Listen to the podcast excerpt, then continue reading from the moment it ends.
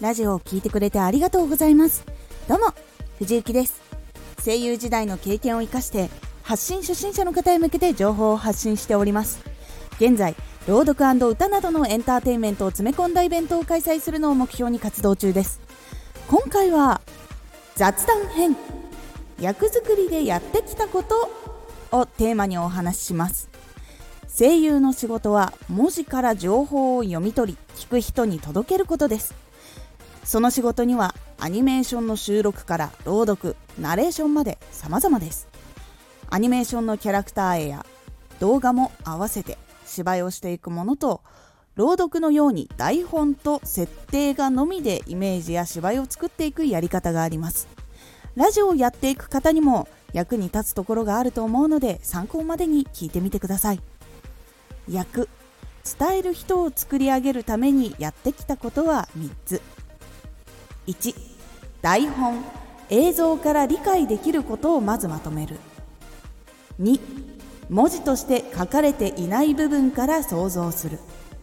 3自分の言葉は相手に何を伝えなければいけないかを考える。です。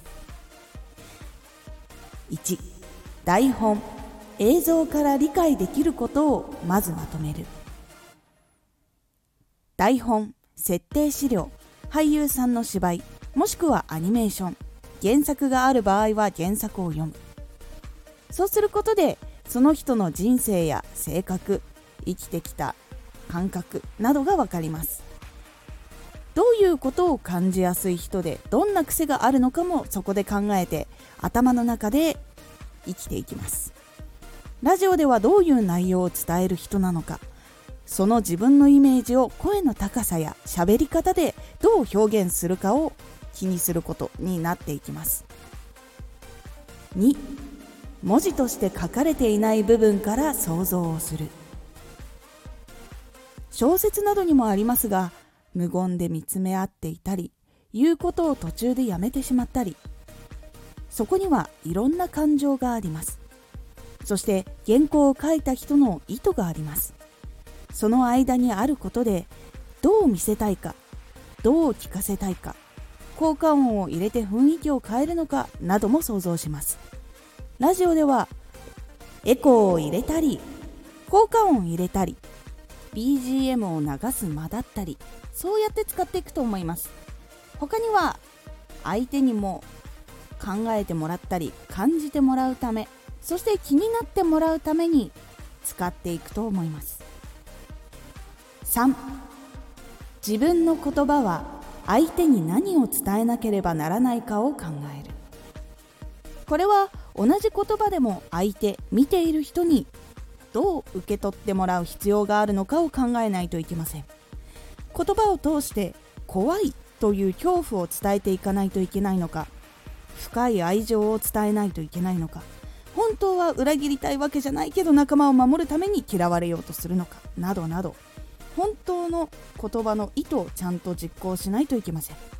ラジオでは自分のチャンネルは聞いている方にどんな印象を持ってもらいたいかどんな雰囲気なら聞いてもらいやすいかを考えて言葉の選び方話し方をどう工夫しなければならないのかを考えます。あとは今回の本編は何を感じてもらいたくてやっているのかを考えてみると役に立っていくと思います。役としてやっていたことですが声を使って発信していくということにはいろいろ役に立つので是非ちょびっとでもあこれもしかしたら使えるかもと感じることがあったら是非参考にしてみてください。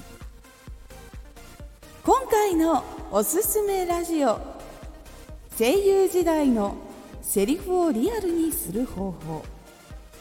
声優時代セリフをリアルに近づけるために意識してやっていたことを減らすためにやってきたことをご紹介。ビジネスでも使えることがあるのでもし気になった方は聞いてみてください。このラジオでは声優時代の経験を生かして初心者でも発信者になれるラジオを放送中。最新情報を逃さず受け取りたい方はフォローがおすすめです。